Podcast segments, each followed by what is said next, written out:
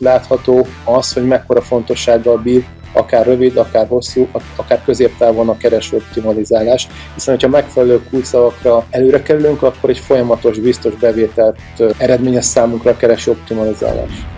Technikailag el kell jutni egy minimum szintre, látható legyen, betöltsön az oldal, mobilbarát legyen, és onnantól kezdve jön a tartalom és a linkek, ha vállalkozói szemszögből gondolkozunk, akkor az időnk az véges, és valóban egy nem megfelelő tudású tapasztalatú embernek rendkívül sok időt vehet el. Ez itt a DIMS, az Adatvezérelt Marketing Szövetség kereső marketing tagozatának podcast adása. Már is kezdünk! A DIMS kereső marketing tagozatának műsorában, melynek mai témája a kereső optimalizálás lesz. Arra keressük a választ szakértő vendégeinkkel, hogy mely tevékenységekkel, módszerekkel kerülhetünk a hazánkban domináns Google kereső első oldalára hirdetések nélkül. Először is bemutatom vendégeinket. Lackó Balázs, a netmarketing ügyvezetője, 10 éve foglalkozik online marketinggel. Kedvenc területei a Google Ads és a webshopok felvilágoztatása. Nemzetközi luxusautó márkáktól a családi vállalkozásokig rengeteg izgalmas kihívásban volt már része. Szia Balázs! Sziasztok, üdvözlök mindenkit, és köszönöm ezt a nagyszerű konferálást. Pap Gábor, online marketing és SEO szakember. Szakterülete a kereső optimalizálás. Ügyfelei között van több hazai és külföldi multinacionális vállalat, de dolgozott már együtt New York Times bestseller íróval is. A The Pitch társalapítója és szakmai vezetője. Szia Gábor! Sziasztok, én is üdvözlök mindenkit! Műsorvezető társam, Asztalos Levente, a Clickmania ügyvezetője. Sziasztok!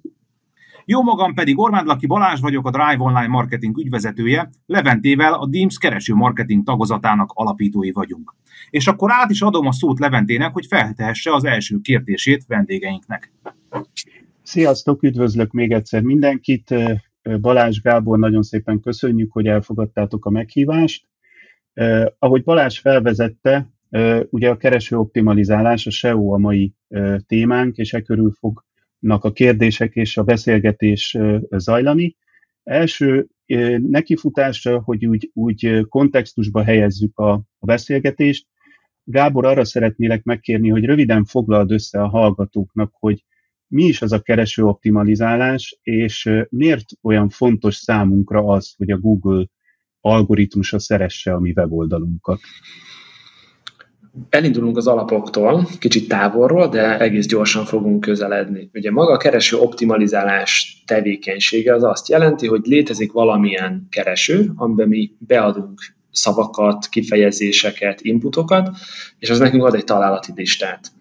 És a mi feladatunk az optimalizálás során, hogy az algoritmusnak egy kicsit úgy alakítsuk a szöveget, a tartalmat, annak az elhelyezését, elrendezését, a linkeket, hogy ebben a találati listában minél előrébb szerepeljünk. Kereső optimalizálni, nagyon sokféle területen lehet. Ami a legismertebb, az a Google kereső optimalizálás. Ugye a Google-nek nagyjából 99%-os részaránya van a magyar piacon, de biztos, hogy 95% fölött az általános keresők esetében. És ez azt jelenti, hogy ha szeretnénk bármiről valamilyen információt megtudni, akkor csak elővesszük a Google-t, de ugyanúgy elővehetnénk a Bing-et, a Yahoo-t, a DuckDuckGo-t, vagy bármilyen egyéb keresőt, beírunk kifejezéseket, és amikor ezt beírtuk, akkor megjelenik egy találati lista ennek a listának a tetején gyakran megjelennek fizetett hirdetések, ezek lesznek a Google Ads hirdetések, és alatta van az organikus lista. És a kereső optimalizálás során olyan technikai, tartalmi vagy ilyen linkekhez kapcsolódó munkát végzünk, hogy a mi találatunk legyen az első, aki nem fizet azért, hogy ott legyen. Úgyhogy a kereső optimalizálásnak nagyon sok válfaja van, de amikor ezt a szót meghalljuk, akkor gyakorlatilag mindig a Google alapú kereső optimalizálásról beszélünk.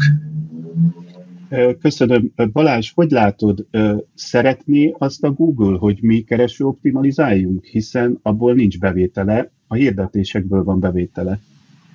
Alapvetően én kicsit más megközelítéssel kezdeném, tehát hogy mi a célja a Google, Google-nek a kereső optimalizálással, illetve hogy hogyan rendezi sorba, vagy mi alapján rendezi sorba a találatokat.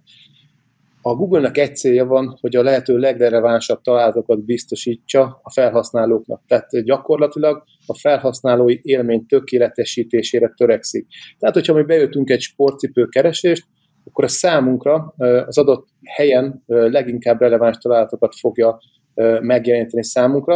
Tehát én mindig azt szoktam mondani mind a kollégáim, mind az ügyfeleink számára, hogy a kiindulási alap az a relevancia a Google szempontjából. És a relevancia kapcsán szabad gondolkoznunk, és ez alapján kell magát a kereső optimizálási folyamatokat felépítenünk. Tehát én azt, ezt tartom alapnak.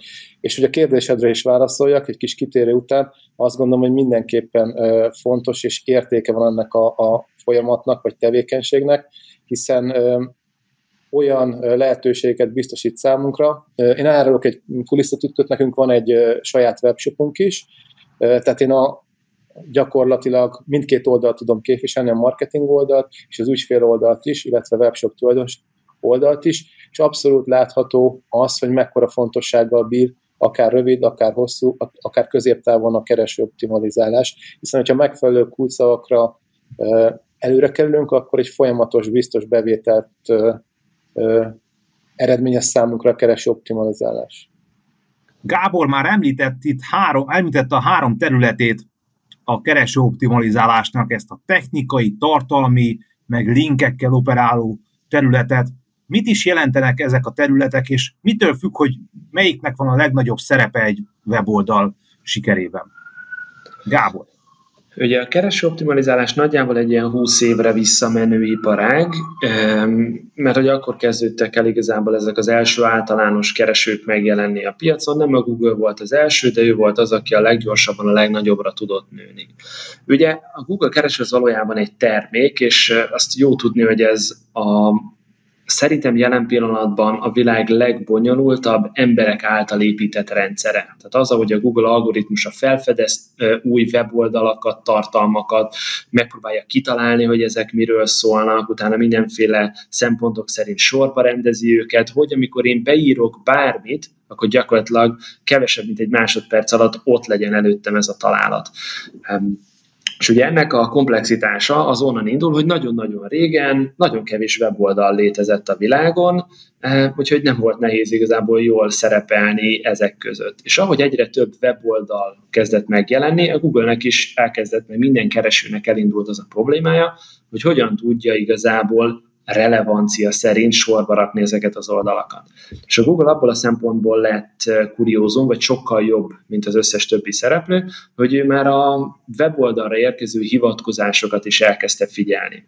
Ugyanis Ugye a három nagy területünk az a tartalom, a linkek, meg a technikai rész. A technikai rész az azzal foglalkozik, vagy azzal kapcsolatos, hogy egyáltalán a Google-nek a kereső robotja, aki végignézegeti a weboldalakat, az egyébként megtalálja azt, hogy mi létezünk, és nem csak, hogy megtalálja, hanem így el is tudja olvasni rajta a tartalmakat.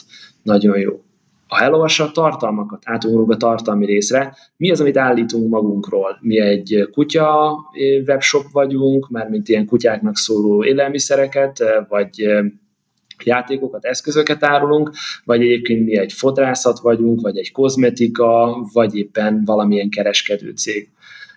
És az, hogy mi milyen tartalmat rakunk fel a saját weboldalunkra, az meghatározza, hogy a Google egy bizonyos keresésnél relevánsnak gondolja az oldalunkat. Ha csak kutyáról szól, akkor kutyával kapcsolatos kifejezéseknél megjelenik, de hogyha valaki egyébként valami csemetét akar vásárolni, akkor nyilván valami kertészetet fog megjeleníteni, és így tovább. Úgyhogy a tartalom az arról szól, hogy milyen kifejezéseket, kulcsszavakat, témákat jelenítünk meg a saját oldalunkon, a linkek azok arról szólnak, hogy milyen más weboldalak vannak, akik ránk hivatkoznak, a technikai rész pedig arról, hogy egész egyszerűen csak megtalálható legyen a weboldalunk, legyen mondjuk mobilbarát, töltsön be kellően gyorsan, és rengeteg ilyen szempont van. Na a Google azt csinálta, hogy ő volt az első, aki a linkeket, mint szempontot elkezdte beépíteni ebbe a kis fekete dobozba, ami a végén kiköpi majd azt, hogy ki a legjobb, ki szerepel az első találati listában, és évről évre folyamatosan új szempontokat vezetnek be. Tehát technikai feltételek között is van 20-30 dolog legalább, amit egyébként néz és vizsgál. Tartalom szempontjából is van rengeteg olyan elem, amit vizsgál ez az algoritmus. Tehát ezeket nem emberek, hanem egy matematikai algoritmus fogja szépen súlyozni és mérni. Tehát valójában, amikor a három nagy területtel foglalkozunk, mindig az a feladatunk és célunk, hogy jobbak legyünk, mint az összes többi szereplő, akár technikailag, akár linkekben, akár tartalomban, mert ha mi mindenben jobbak vagyunk, mint a versenytársunk, akkor ezek az inputok mennek be az algoritmusba, a kis doboz pedig a végén azt fogja kiköpni nekünk, hogy mi vagyunk az első találat, a versenytársak pedig mögöttünk vannak. Arra a kérdésre, hogy melyik szempont a legfontosabb, nagyon-nagyon nehéz válaszolni, mert ez mindig az adott piacon lévő versenytársaktól függ. Ha például én szeretnék eh, neki menni mondjuk egy babamama áruháznak, akkor ott egy Brandonnal, egy Baba Safarival kell egyébként versenyeznem, akinek hatalmas webshopja van, sok ezer termékkel, akkor igazából nekem hiába van egy nagyon jól optimalizált babamama blogom öt blogposzttal, igazából nincs elég tartalmam ahhoz, hogy versenybe tudjak szállni, vagy termékem, hogy versenybe szálljak velük. Itt egyértelműen sokkal több tartalomra van szükség, és mondjuk nem a technikai feltételek a legfontosabbak.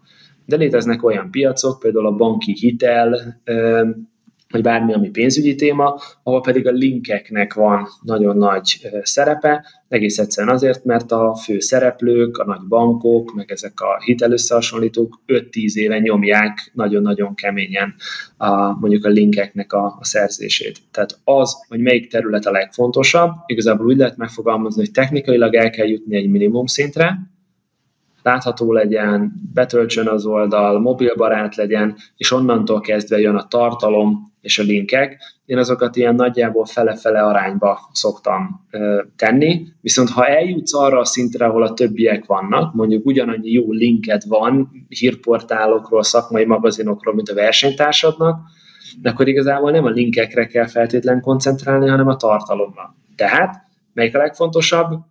ahol el vagy maradva azokhoz képest, akik most a top 1, 2, 3, vagy éppen a top 10 pozícióban vannak. Ezeket lehet nyilván mindenféle eszközökkel vizsgálni, de hogy ez a lényeg. A három nagy terület van, mindegyikre koncentrálni kell, ahol el vagy maradva, azt a hiányt kell bepótolnod a versenytársakhoz képest, és ha te mindenben jobb vagy, mint a többiek, akkor hosszú távon előttük fog szerepelni az organikus találatok között.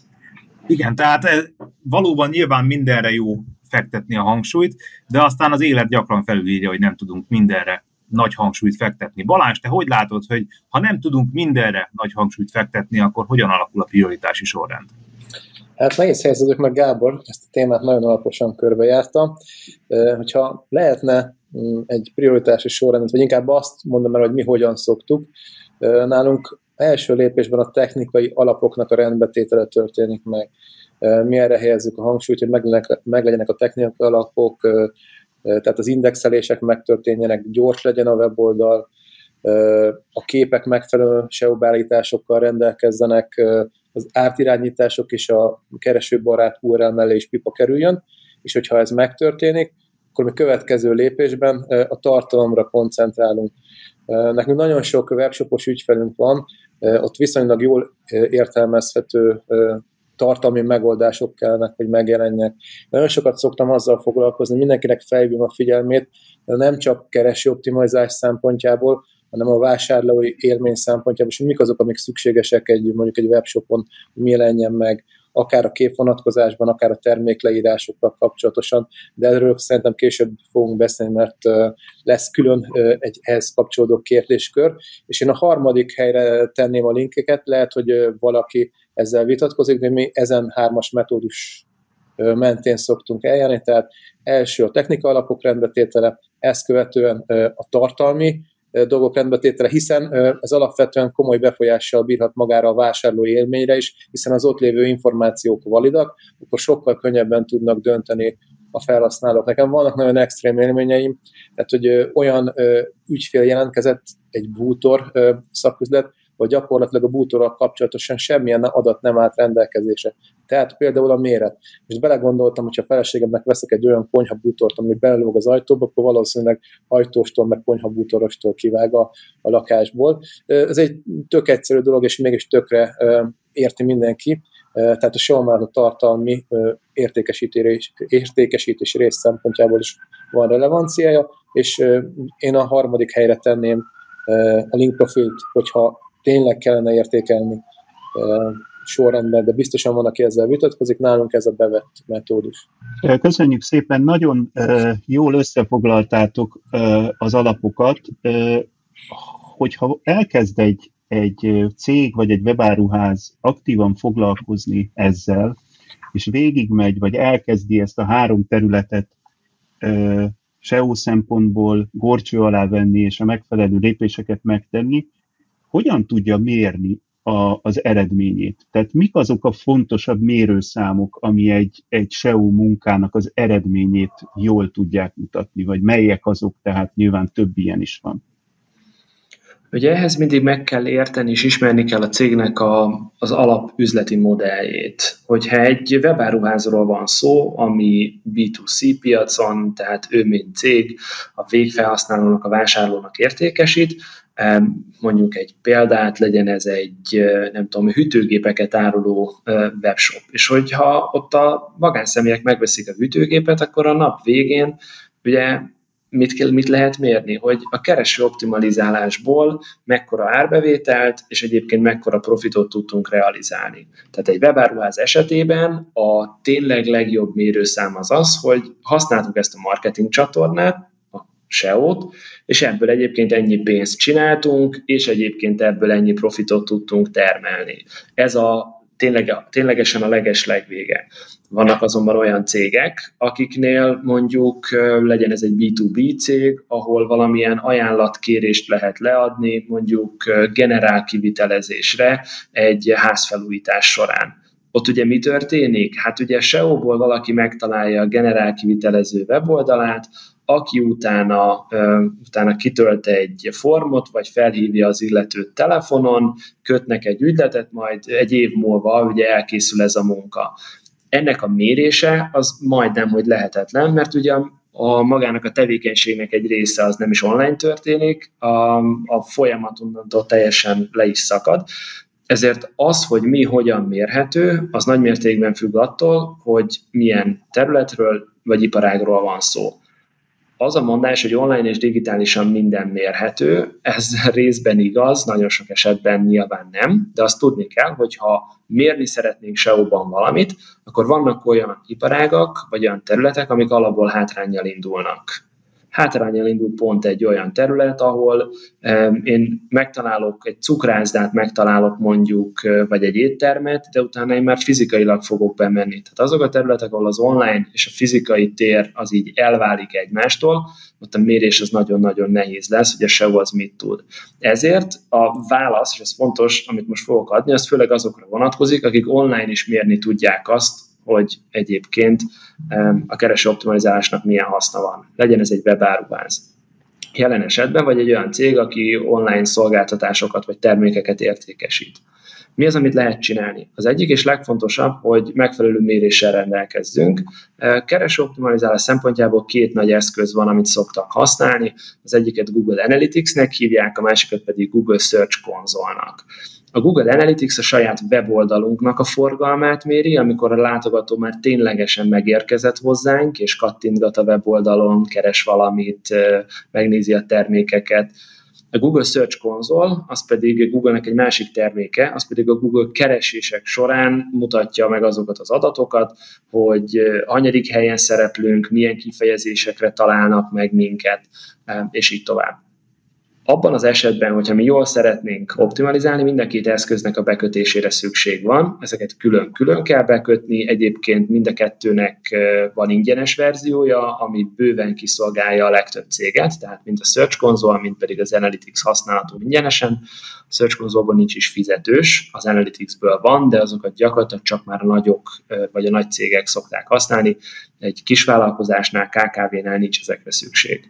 És akkor válaszolva tényleg a legvégén a, a kérdésre, mit lehet mérni, ugye a legtöbben a pozíciót szokták mérni, hogy van egy kulcsszó, és én erre a kulcsszóra szeretnék az első háromban szerepelni, mondjuk kutyakaja, vagy kutya nyakörv, és én szeretnék ezekre jól szerepelni, és ezeknek a választott kifejezéseknek a pozícióját lehet mérni nem rossz mérőszám, de nagyon sok irányból félrevihet, ugyanis létezhet egy olyan weboldal, ami egyébként jól szerepel egy ilyen kifejezésre, de mondjuk maga a weboldal, ahogy Balázs is mondta, igazából nem tudja konvertálni a felhasználót, mert hogy nincs ott az az információ, nem tőlünk fogja megrendelni, vagy első helyen szereplünk, de egyébként öt éve nincs készleten az a termék, és igazából semmit nem tudunk ebből eladni, akkor hiába jó a pozíciónk, nap végén, hogy az elején mondtam, nem tudunk árbevételt és profitot elérni azon a terméken, eh, vagy termékcsoporton. Úgyhogy a pozíciót szokták nagyon sokan nézni,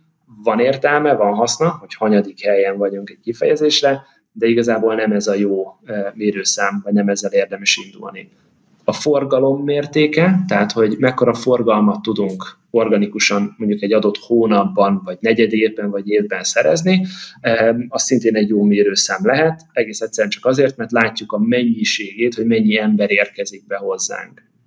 Lehet mérni azt is, hogy, és ezek már nagyon ilyen a haladó szintű dolgok, hogy persze a SEO az nem egy önálló csatorna. Tehát létezik olyan, hogy valaki egyébként blogposztokat olvasgat nálunk, de még nem döntött el, hogy megveszi azt a, tegyük föl, kerti grillt, mert azért csak százezeres nagyságrendű tétel, de hogy én egyébként tudok hirdetést feladni azoknak az embereknek, akik jártak a weboldalamon, és ugye ezt hívjuk segített konverziónak, ahol a kereső optimalizálás az eleje annak, hogy én össze tudom gyűjteni ezeket az embereket, de később mondjuk a fizetett hirdetés vagy az e-mail fog konvertálni, amit kiküldök neki, mert feliratkozott.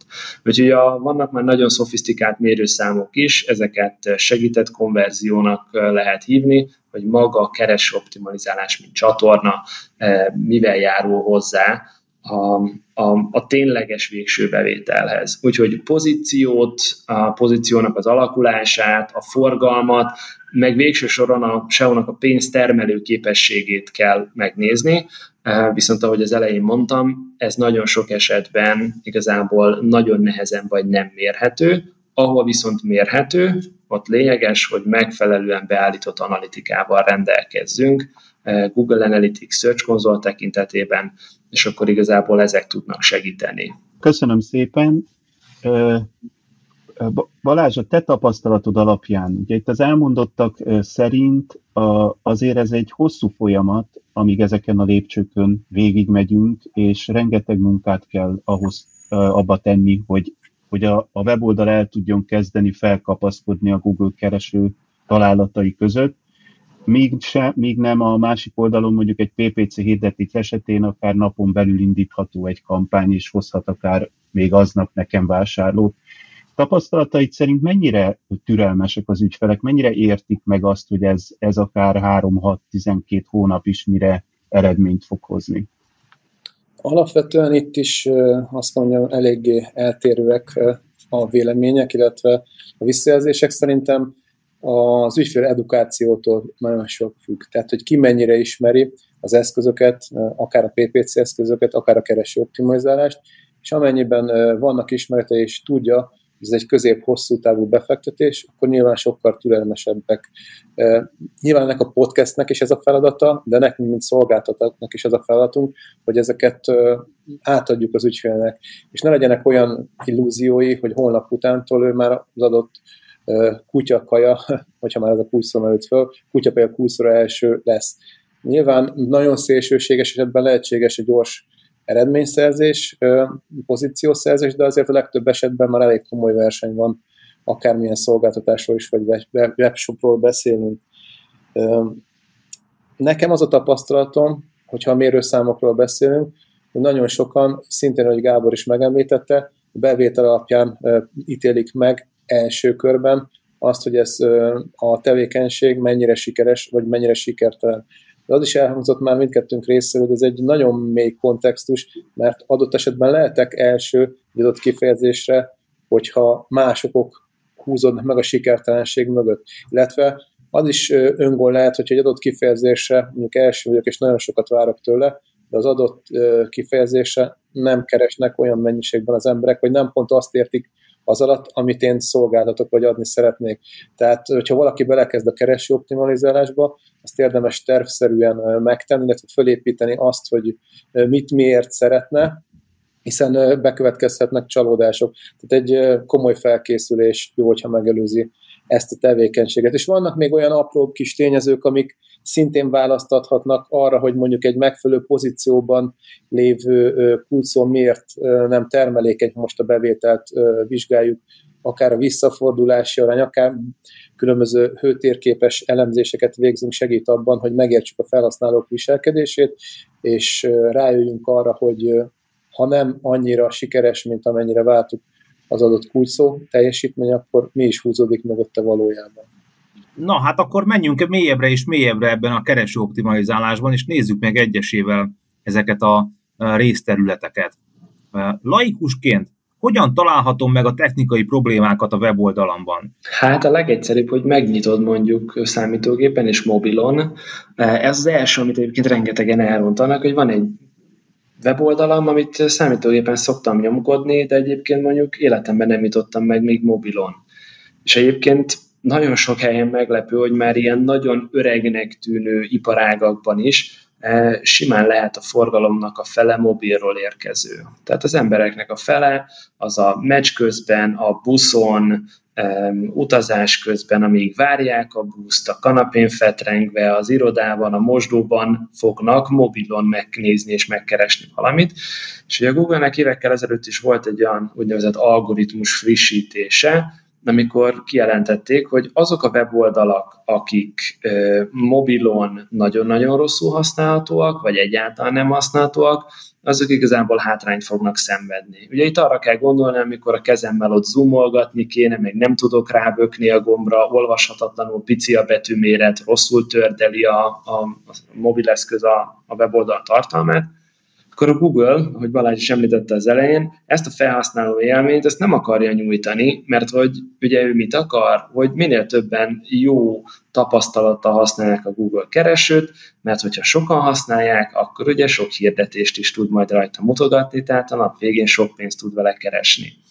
De neki ahhoz, hogy ez jól működjön, jó, ugye weboldalakat, meg tartalmakat kell kiszolgálni. Úgyhogy az első lépés, amit meg kell tenni, meg kell nézni desktopon, meg kell nézni mobilon. A másik lépés kicsit nehezebb néha, de meg kell nézni mondjuk különböző böngészőkből, mert lehet, hogy ez Firefoxban vagy Chrome-ban szuperül néz ki, de egyébként más böngészőkön meg, meg szétesik és széthullik. Úgyhogy az első, én ezt ilyen szemtesztnek szoktam hívni, hogy különböző eszközökön, tehát desktopon, tableten, mobilon, különböző böngészőkben, különböző mondjuk operációs rendszereken jól nézek ki. Egy androidos telefonon, egy iPhone-on, megnézem egy tableten, megnézem egy gépen, és hogy találok-e, mint felhasználó saját szememmel olyat, ami technikailag nagyon-nagyon zavaró, gombok nem kattinthatóak, rosszul tördelődik, és így tovább.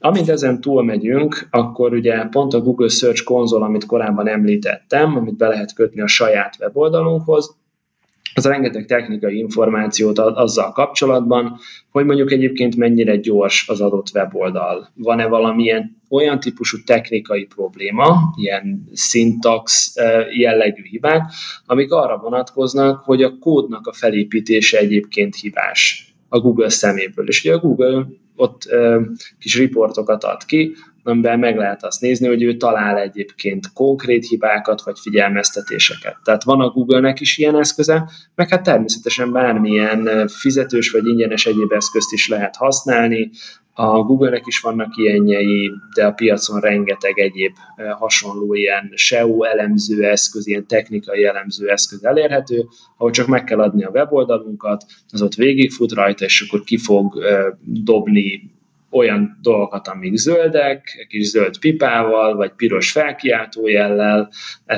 vagy egyébként sárgával vannak megjelölve, hogy ezekre figyelj oda, ezek biztosan rosszak, és akkor ezekből kvázi egy ilyen technikai listát kapunk, hogy mi az, ami stimmel, és mi az, ami nem stimmel a weboldalunkkal kapcsolatban. Úgyhogy igazából ezt döntő többségében eleinte szemtesztel, második lépésben pedig technikai elemző eszközökkel lehet megtenni.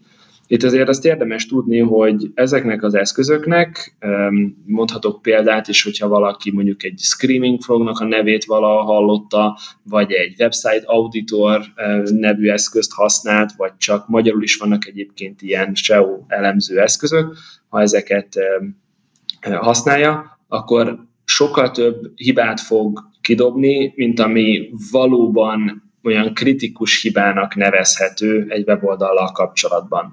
Tehát még egy technikailag nagyon jól összerakott oldal esetében is bőven lehet olyan javaslatokat vagy hibákat találni, amivel lehet foglalkozni, de hogy ezeknek a mondjuk a kijavítása időben nem megtérülő munka. Ami inkább ilyen hüvelykúj szabályként elmondható, és azt szoktam nagyon sokszor mondani, hogy ha valaki egy olyan weboldal keretrendszert használ, amit nagyon sokan használnak, azokkal jó helyen tudnak szerepelni. Webshopok esetében ilyen lehet egy ShopRenter, egy WooCommerce, vagy egy Magento, vagy sima weboldalnál egy WordPress, akkor nagyon-nagyon komoly ilyen technikai hibákat azért elég nehéz elkövetni, hogyha nem kezdjük el egyedileg tákolni és reszelni. A legnagyobb technikai hibák azok mindig az egyedi fejlesztéseknél szoktak az én tapasztalatom szerint előjönni. Egy nagyon egyszerű okból kifolyólag, mert nagyon sok webfejlesztő igazából nem SEO szakember. Tehát ő technikailag összerakja, hogy az működjön, csak egyébként nagyon sokszor ezek SEO szempontoknak, vagy technikai SEO szempontoknak nem felelnek meg. Szenteszt, különböző technikai elemzőeszközök, és akkor ezekkel végig lehet menni ezeken.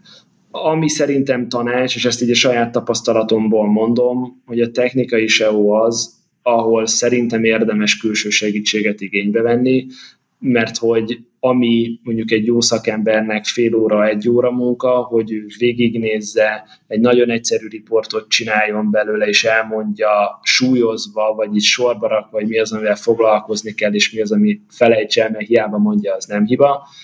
Um, addig neked ez napokba, hetekbe, hónapokba telhet, és nem is biztos, hogy jó dolgokat kezdesz el kijavítani. Úgyhogy a technikai rész az szerintem, ahol én így visszagondolva, hogy amikor elkezdtem kifejezetten SEO-val foglalkozni sok évvel ezelőtt, akkor azért nekem is kellett jó pár év, mire kellő magabiztossággal tudtam végigmenni ezeken, és nem hittem el minden eszköznek azt, hogyha valamit nél kiabált, hogy ez nem jó, és hogy akkor az nem azt jelenti, hogy azonnal le kell ülni, és mindent ki kell javítani, mert az alap dolgok legyenek rendben.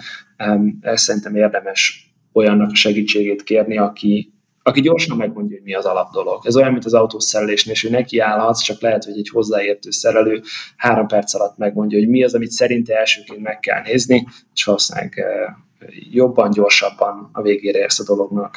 Balázs, te hogyan fognád meg ezt a témát? Hogyan, milyen eszközökkel keresnéd meg a technikai problémákat egy weboldalon?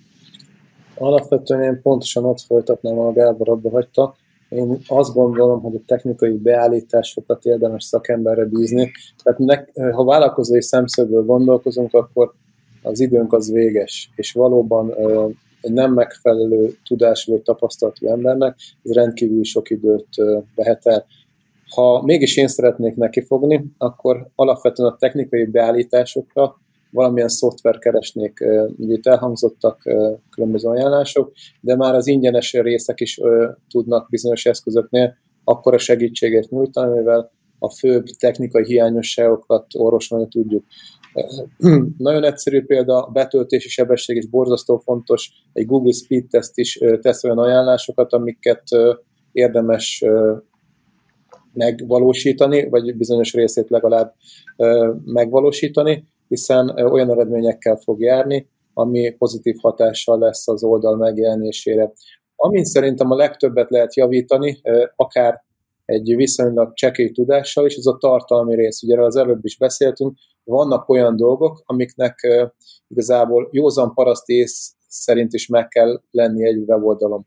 Hogyha egy webshopról beszélünk, akkor a különböző paraméterek meg kell, hogy jelenjenek egy termékkel kapcsolatosan, és egyébként ez nem csak a kereső optimalizás szempontjából lesz pozitív hatással, nem csak a vásárolnak jelent segítséget, hanem egy kicsit haza, hazabeszéljek, a Google lesz-nél akár mondjuk egy shopping kampányba azonnali megjelenést tesz lehetővé, és nem kell később egy feedet optimalizálgatni, hogyha ez megfelelően feltöltésre kerül, vagy mondjuk egy specifikáltabb meg, leütés után, tehát egy olyan keresés panel, hogy terméknek bizonyos sajátossága vagy jellemzője kerül bele, tehát akár hossz, szélesség, szakító szilárdság, bármi, megvan a terméknél, akkor azonnal kereső optimalizás szempontjából is versenyelőhöz jutunk.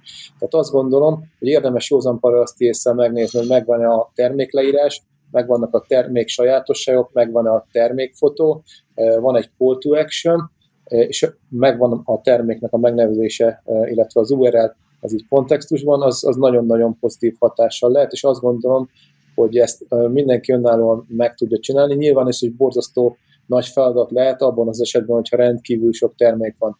Egyébként sok esetben az a jellemző, hogy egy webshop úgy működik, hogy egy feeddel átszívja a termékadatokat. És gyakorlatilag én láttam 20 webshopot, amiben 20 azonos termékleírás volt, mert mindenki a nagy termékadatait vette át. Abban az esetben, hogyha legalább a, a főbb termékeink leírását tesszük egyedivé és informatívabbá, eh, már úgyis borzasztó nagy előnyre tehetünk szert azokkal szemben, akik ezt a shopban lévő megoldást használják, vagy veszik el. A technikai részt nagyon alaposan kifejtettétek, és mondtátok, hogy ugye a tartalom a következő, vagy hát ugye a, a háromból a, a következő ez esetben. Gyártsunk tartalmat a weboldalra, de mégis milyen tartalmat? Tehát milyen tartalom típusok vannak? Mik, mikre kell itt gondolni? Ugye amikor tartalomtípusokról beszélünk, akkor létezik olyan, hogy valakinek a főoldala, létezik olyan, hogy blogpost, létezik olyan, hogy ha egy webshopról van szó, hogy kategória oldalon ilyen csempesszerűen ott vannak a termékek, létezik olyan, hogy termékoldal, létezik olyan típusú tartalom, hogy fórum, létezik olyan típusú tartalom, hogy PDF, olyan, hogy videó, tehát rengeteg ilyen opció megjelenik, és amikor tartalmat akarunk gyártani, akkor legalább kettő dolgot figyelembe kell venni, ha SEO-zni szeretnénk. Az egyik, milyen kifejezéseket fognak az emberek beírni a Google-be, és olyanra szeretnék tartalmat gyártani, amit ténylegesen beírnak, és ha ezt írják be, akkor milyen típusú tartalom fog megjelenni. Vegyünk egy nagyon egyszerű példát. Ha azt írom be, hogy hűtő, akkor olyan nagy webáruházak fognak megjelenni, akik árulnak hűtőket, és kategória oldalakkal fognak megjelenni. Ha most beírod azt, hogy hűtő, akkor meg fog jelenni az EMAG, az Edigital, az online márkaboltok, és így tovább, meg az Euronix, és mindenhol rengeteg hűtőt fogsz látni egy kategória oldalon. Tehát a hűtőre keresnek, azt tudod, és hogy a hűtőre az ideális tartalomformátum, az egy kategória oldal, és webshopok szerepelnek jól. Eddig tök jó. Nyilván a hűtőnek van egyébként szinonimája, mondjuk nem tudom, legyen ez a frigider, és hát erre azért lényegesen kevesebben keresnek Magyarországon, szóval te gyárthatsz erre tartalmat, csak valószínűleg a hűtőnek több értelme van. Ez már egy ilyen irány, ahol el tudsz térni, hogy rossz kifejezésre próbálsz meg optimalizálni, és sokkal kisebb halmazt tudsz elérni ezzel a, ennél a keresésnél. A másik probléma, ami előjöhet, hogy nem a megfelelő tartalmat gyártod le, vagy tartalomformátumot. Ha nem arra keresünk, hogy hűtő, hanem arra, hogy legjobb hűtő, egyetlen egy szót változtattunk meg csak a keresésben, hozzátettük azt, hogy legjobb, akkor már is blogposztok fognak megjelenni. Tehát ha beírod most a Google-be azt, hogy legjobb hűtő, a top 10 találatból 4, 5, 6, de az is lehet, hogy éppen 8, az valamilyen magazinnak, blognak, egy blogposztja, ahol ír arról, hogy milyen típusú hűtők vannak, melyeknek milyen előnyei és hátrányai vannak. Tehát valójában az van, hogy első lépésben neked csinálni kell egy úgynevezett kulcsszó kutatást, ahol felkutatod azt, hogy milyen kifejezésekre keresnek az emberek, mert hogy amikor ezekre keresnek, akkor megfelelő tartalmat kell, releváns tartalmat kell adni. Ezt a fajta relevanciát egész egyszerűen úgy tudod leellenőrizni, hogy rákeresel a kifejezésre, ha rákerestél, akkor megnézed, hogy milyen típusú tartalom jelenik meg, és hogyha elég egyértelmű, hogy mindenkinél ugyanaz van, akkor igazából neked is olyat kéne gyártani. Ha mindenkinél PDF van, vagy mindenkinél videó van, vagy mindenkinél blogpost van, vagy kategória oldal, vagy konkrét termék, akkor neked is egy ilyet kéne gyártani. Én például ma akartam venni takaró ponyvát ilyen kinti medencére. És hát ugye nyilván mit csinálok, csak hogy visszakapcsoljak az előzőre, beírtam a típusát a medencének, beírtam a méretét, és akkor ugye mit vártam? Hát én termék oldalakat várok, hiszen én egy konkrét terméket akarok megvenni.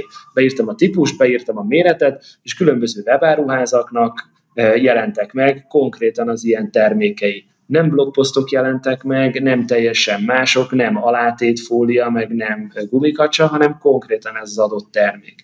Vagyis itt arról van szó, hogy ezek a weboldalak, webáruházak konkrétan erre a termékre, erre az indexes medence 3x2 méteres takaró ponyvára legyártották a tartalmat, és az ideális tartalomformátum erre egyébként egy termékoldal lesz. Úgyhogy az eleje a kulcókutatás, utána jön a tartalomgyártás, ahol odafigyelünk arra, hogy megfelelő formátumot adjunk, abba benne legyen a, a fő kifejezés, amire szeretnénk optimalizálni, kapcsolódó szavak, tehát hogyha például én medence takaró fóliát akarok, akkor nem árt, hogyha a víz, a hőmérséklet, a hasonló szavak egyébként szerepelnek még azon az oldalon, ez már egy szövegírási eh, feladat, ezeket legyártom, és hogyha minden más szempont, a technikai rész, a linkek is egyébként stimmelnek, akkor joggal várhatom azt, hogy a Google top 10 találat közül az egyik én leszek. Ha mindenben jobb vagyok a többieknél, akkor én leszek az első három helyezett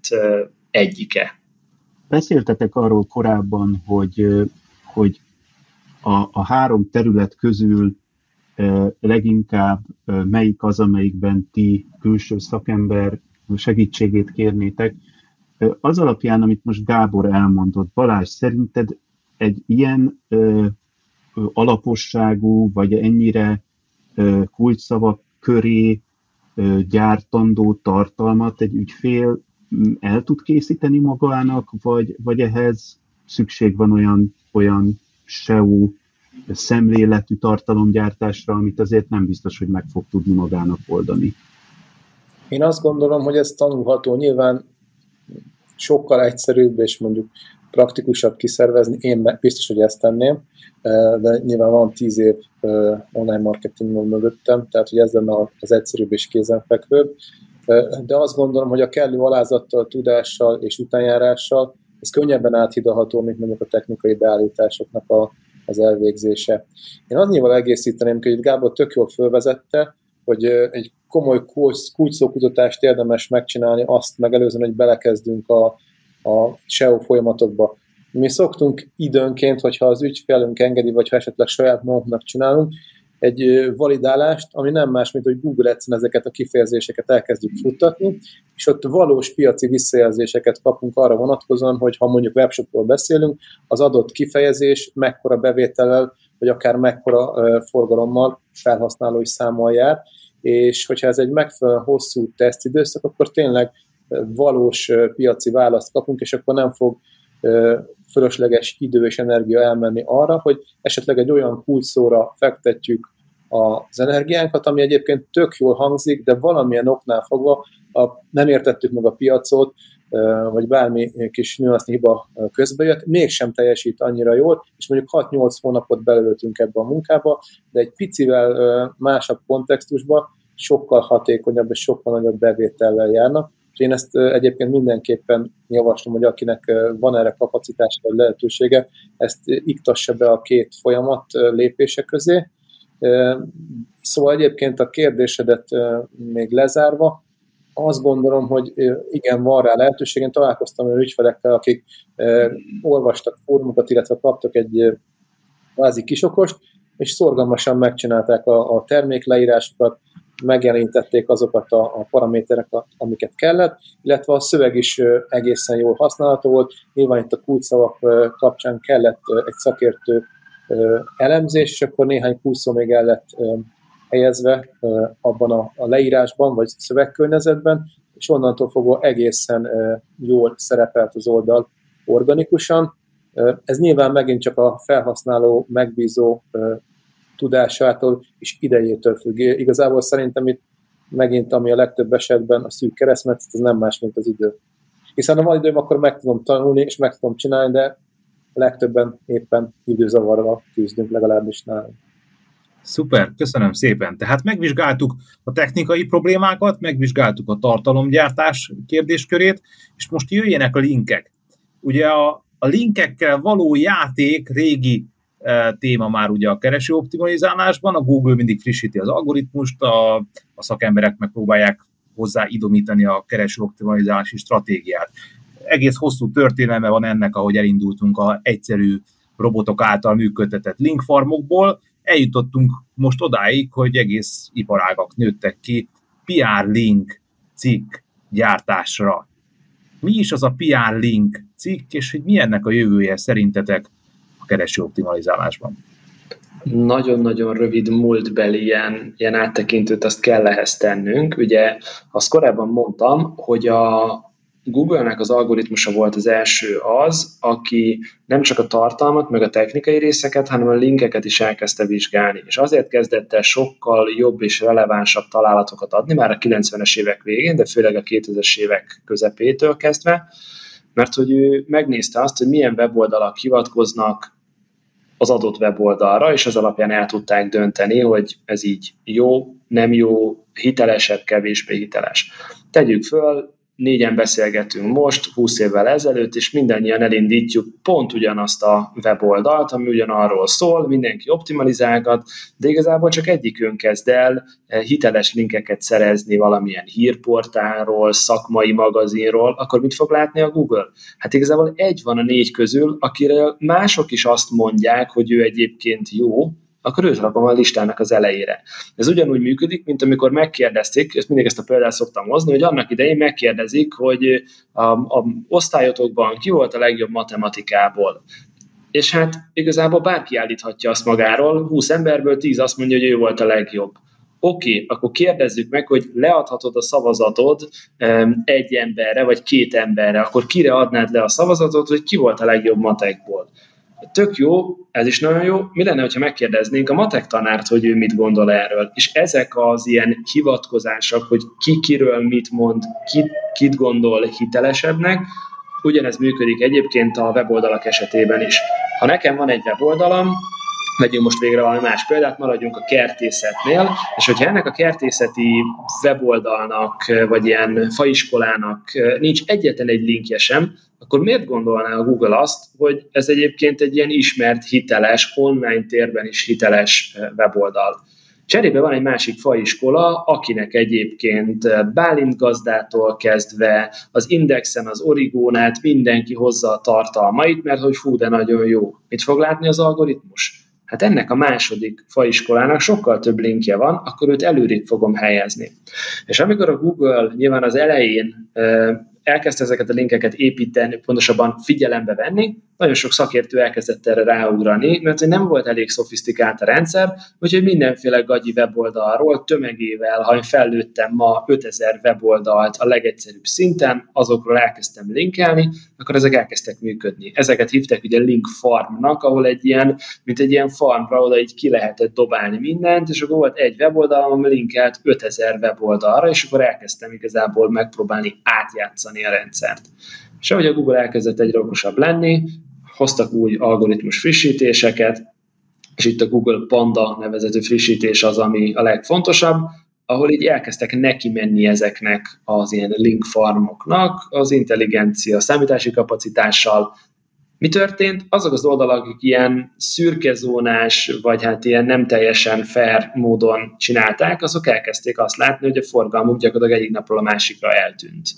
És itt kezdett el előjönni az, hogy hát igen, eredetileg is az volt a cél, hogy hiteles minőségű, valódi, úgynevezett editoriál szerkesztői linkeket szerezzünk, mert hogy azok jelentik azt, hogy a matek tanár mondja azt, hogy én jó vagyok matekból, nem pedig az a 40 fizetett statiszta, akit a folyosóról behúztam. És hogy itt jutunk el az online PR-nak, vagy a digitális PR-nak a világához manapság, mert hogy mi történik? Én szeretnék hiteles, releváns weboldalakról linket szerezni.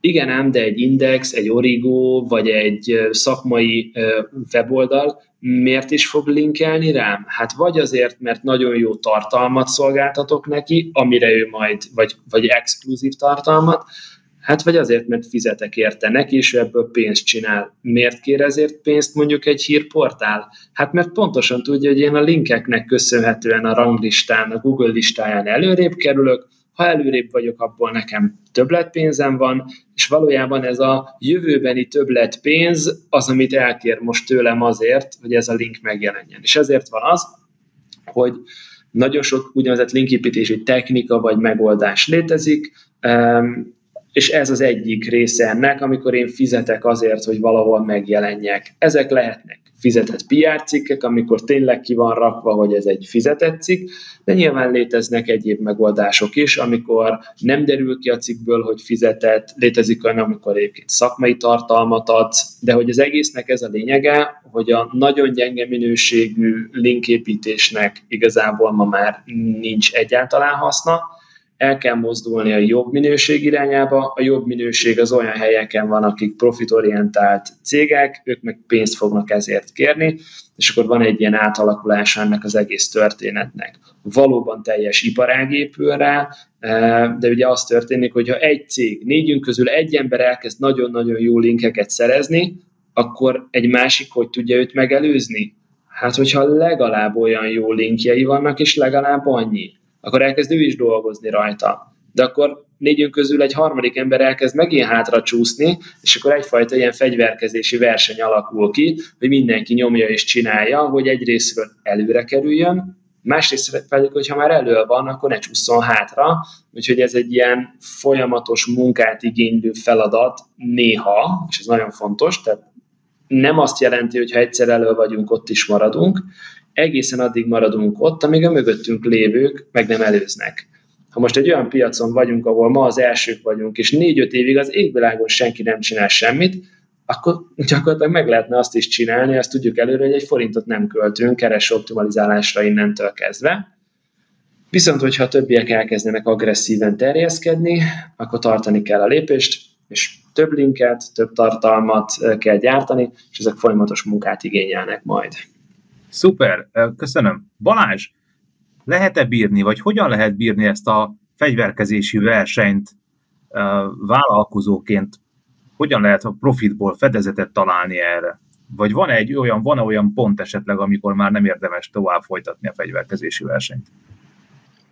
Hát alapvetően én az a makacs típus vagyok, tehát én azt gondolom, hogy kell fegyverkezni, de nyilván itt az észszerűség keretein belül. Tehát itt az előbb elhangzottak neve, nevek EMAG, uh, vagy E-Digital, vagy, vagy Euronix, uh, meglehetősen nagy büdzsével rendelkezik, tehát sok esetben olyan előnyökkel rendelkezik, az anyagi forrásokat nézzük egy kisebb webshoppal szemben, amit azért elég nehéz utolérni vagy, vagy megelőzni. Ezen, ezen esetekben én azt gondolom, hogy érdemes a másik két témakörre koncentrálni, tehát a technikai vagy a tartalmi beállításokra. Tehát mindenkinek meg kell azt vizsgálnia, hogy milyen lehetőségei vannak, és hol tud mondjuk előnybe kerülni a másik féllel szemben. Alapvetően azt gondolom, hogy ha komplexen és hosszú távon gondolkozunk, akkor természetesen a PR cikkeket is igénybe kell venni, legfeljebb nem olyan mennyiségben és nagyságban, mint azon versenytársaink, akik mondjuk 10-15-20-szoros büdzsével rendelkeznek. Ez nem feltétlenül jelenti azt egyébként, hogy nincs esélyünk mondjuk megelőzni őket. Én arra emlékszem, amikor elkezdtük ezt az egész vállalkozósít az üzlettársammal, akkor egy internet, TV, telefon összesültő portálunk volt, és megelőztük az összes nagy telkó multit, mert, mert kellő figyelmet és energiát fordítottunk erre. Igaz, akkor még történik meg visszalépve, akkor a linkfarmok még virágoztak, és nagyon bőszen mi is kihelyeztük az oldalinkra való hivatkozásokat, de hogy megvolt mindig a mód. Én azt gondolom, hogy van esély, de érdemes átgondolni, és épp azért mondtam, hogy minden esetben a tervezés az borzasztó fontos érdemes átgondolni, hogy mire koncentrálunk, ugyanez érvényes a PR linkek esetén is. Nem mindegy, hogy honnan, milyen tartalommal.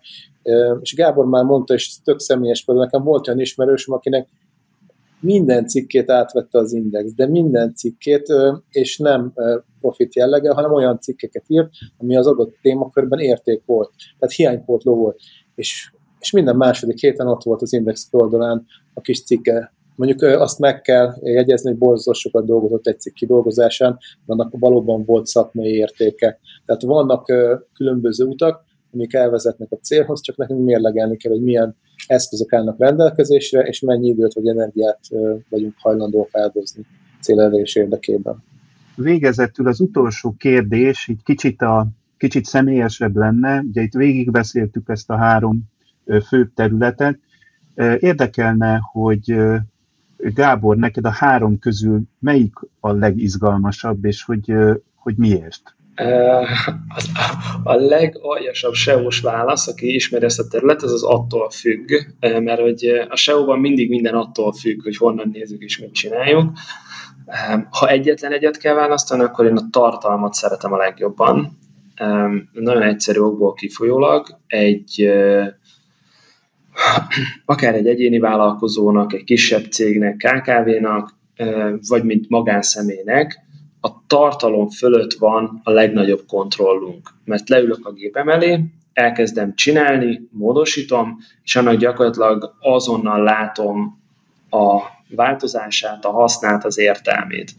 Technikailag elkezdünk valamit reszelni, elkezdünk csinálni egy, abba, tehát a technikai rész az, ahol a legizgalmasabb kihívások szoktak megjelenni Viszont rengetegszer futsz bele olyanba, hogy azért ez egy fekete doboz, black box, hogy így módosítgatsz valamit, és akkor reménykedsz, hogy egy-két dolog az úgy, ha azt módosítom, akkor az úgy jó lesz.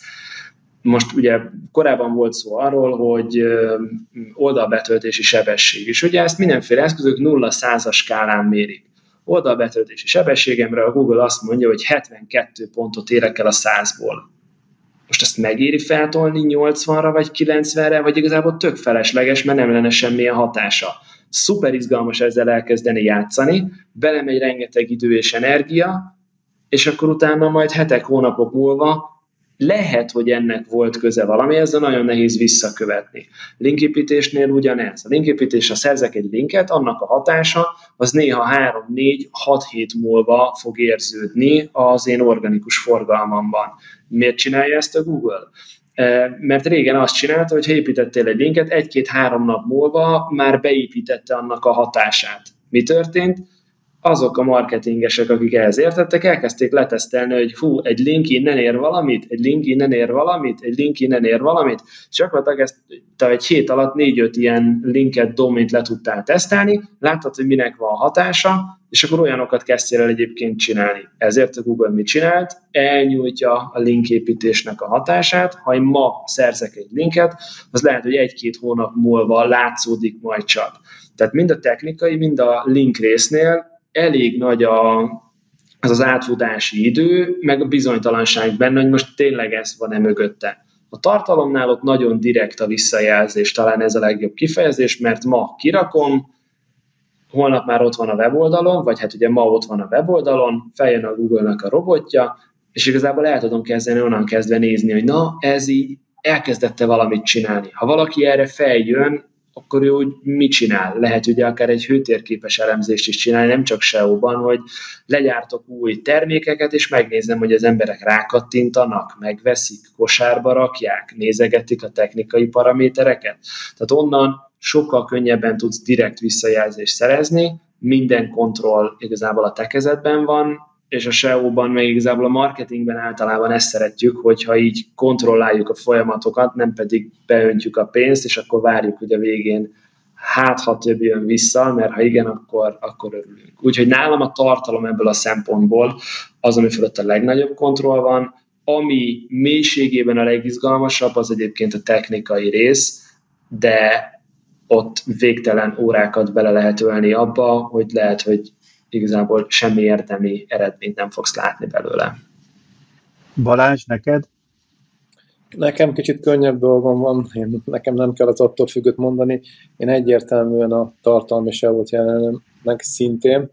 Alapvetően számomra azért áll közel hozzám, mert az emberi pszichének a, a mozgatórugóit is lehet vizsgálni egy vásárlói, vásárlási folyamat során, és ennek egy nagyon fontos eleme, mondjuk egy termékleírás, vagy egy oldalon lévő tartalom, azon túlmenően, ugye, hogy vannak a kötelező részek, mik azok a, a kis plusz adalékok, amivel meg lehet fogni akár videós tartalom, akár képes, akár szöveges. Ez szerintem borzasztóan érdekes, én nagyon szeretem a pszichológiát, és mik azok esetleg a szófordulatok, vagy mik azok a call to action vagy mik azok a képi megjelenések, vagy egy 3D mozgatása az adott terméknek, ami olyan plusz értéket ad az adott termékoldalhoz, hogy más lesz, jobb lesz, mint a többi. Ez ugye nem feltétlen csak SEO, de alapvetően nagyon döntően befolyásolja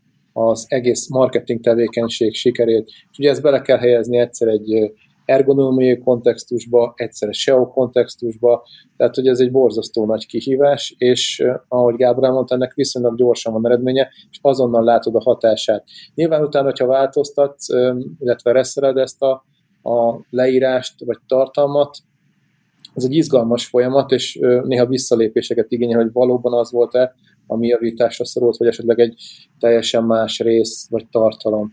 Úgyhogy én viszonylag egyszerűen le tudnám zárni. Nyilván a technikai rész az borzasztó érdekes, de, de tá, hozzám kicsit közelebb áll az, ami kézzelfogható és emberi, mint a nagyon technokrata dolgok. Köszönöm szépen mindkettőtöknek, hogy, hogy itt voltatok, és, és ilyen jót és tartalmasat tudtunk beszélgetni. Balázsal együtt a hallgatóknak is köszönjük szépen a figyelmet. Találkozunk a következő podcaston. Sziasztok! Köszönjük a figyelmet! Látogass el a keresőmarketing.hu oldalra, ahol további izgalmas blogcikkek és hírek várnak. Iratkozz fel a hírlevelünkre is, hogy értesülj a soron következő eseményeinkről. A Viszonthallásra!